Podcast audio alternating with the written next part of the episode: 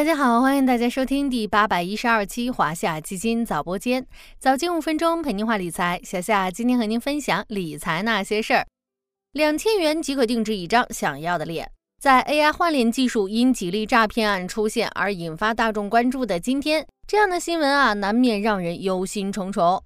先是这个十分钟被 AI 换脸骗走四百三十万元，最近又一起 AI 换脸诈骗事件的诈骗金额同样高达二百四十五万元。更可怕的是，整个过程只用了短短的九秒钟，陷阱无处不在，面具难辨真伪。AI 换脸诈骗引发了全社会对于网络安全的关注。五月三十日，二十届中央国家安全委员会第一次会议召开。会议强调，要全面贯彻党的二十大精神，深刻认识国家安全面临的复杂严峻形势，正确把握重大国家安全问题，加快推进国家安全体系和能力现代化，以新安全格局保障新发展格局，努力开创国家安全工作新局面。今天呢，我们就来聊聊数据安全领域，在提升自身防范意识的同时。也挖掘一下新的投资机会。什么是数据和数据安全呢？根据《数据安全法》第三条，数据是指任何以电子或者是其他的方式对信息的记录，而数据安全是指通过采取必要措施，确保数据处于有效保护和合法利用的状态，以及具备保障持续安全状态的能力。在我们的日常生活中呢，有很多守护自身数据安全的方法。有些是很多人都知道的，比如说看好你的手机，因为手机是现代人个人信息数据最集中的地方。不仅仅要为手机和各种应用设置好密码，防止丢失，还要从正规渠道下载应用软件。遇到需要维修时，也要记得提前将原有数据删除，并用大文件填充，防止关键数据被恢复。还有一些呢是不那么常见的，比如说关闭某些手机应用的敏感数据收集权限。我们经常会遇到 APP 权限问题，这其中有些是合理的，有些是不合理的。比如录音机应用程序需要得到访问麦克风的权限，外卖程序需要位置权限，都是合理的。但如果手电筒要求获取位置权限，单机游戏要求摄像头权限，这显然就是不合理的。应当及时关闭这些过分收集个人信息的权限。咱们之前呢聊过数字经济的话题，根据中央网信办五月份发布的《数字中国发展报告（二零二二年）》，二零二二年我国数字经济规模已经达到了五十点二万亿元，占国内生产总值比重为百分之四十一点五。随着各行各业加速数字化转型，数据安全风险日益受到了重视，相关需求也随之增长。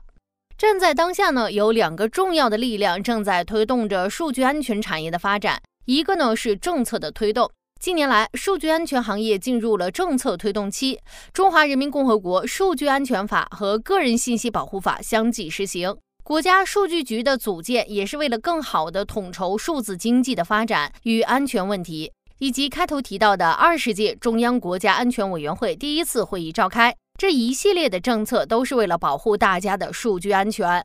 第二个呢是 AI 发展，技术从来都是双刃剑，AI 发展对于数据来说也是如此。一方面，AI 的应用给数据安全带来了新的威胁和挑战，随之而来的防护需求涌现。虽然这几年网络诈骗的新花样层出不穷。但像这次 AI 换脸这样引发大规模讨论的还真是少数。随着人工智能技术的广泛应用呢，各种诈骗的手段是不断的升级，对数据安全提出了更高的要求。另一方面，AI 又可以赋能网络安全。比如说，AI 可以依托高算力和机器学习特征，对海量数据进行分析、自动研判，从而提高网络安全中预测、防范、检测、响应等环节的自动化和智能化程度，提升防护速度和准确率，减少人为失误和管理成本。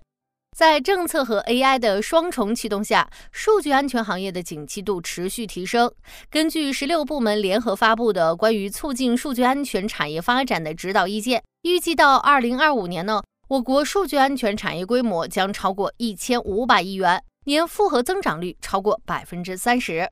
昨天咱们聊 M 二的时候提到过，新物种往往会带来新机会，对于行业来说呢，也是如此。给大家看一个数据对比。最近六月，在沪深三百指数下跌百分之零点八五的背景下，数据安全指数累计大涨百分之二十五点六八，超过同期网络安全的百分之十六点八七。数据安全产业的机会不仅被市场所看到，也被诸多机构所看好。有机构认为，在数据风险敞口扩大、政策合规需求以及数据要素市场加快发展等因素的推动下。数据安全赛道长期价值显著。随着行业需求的释放，部分公司数据安全产品的收入也进入到高速增长阶段。建议大家可以关注其中具有较强的技术背景、资金实力的综合型网络安全厂商。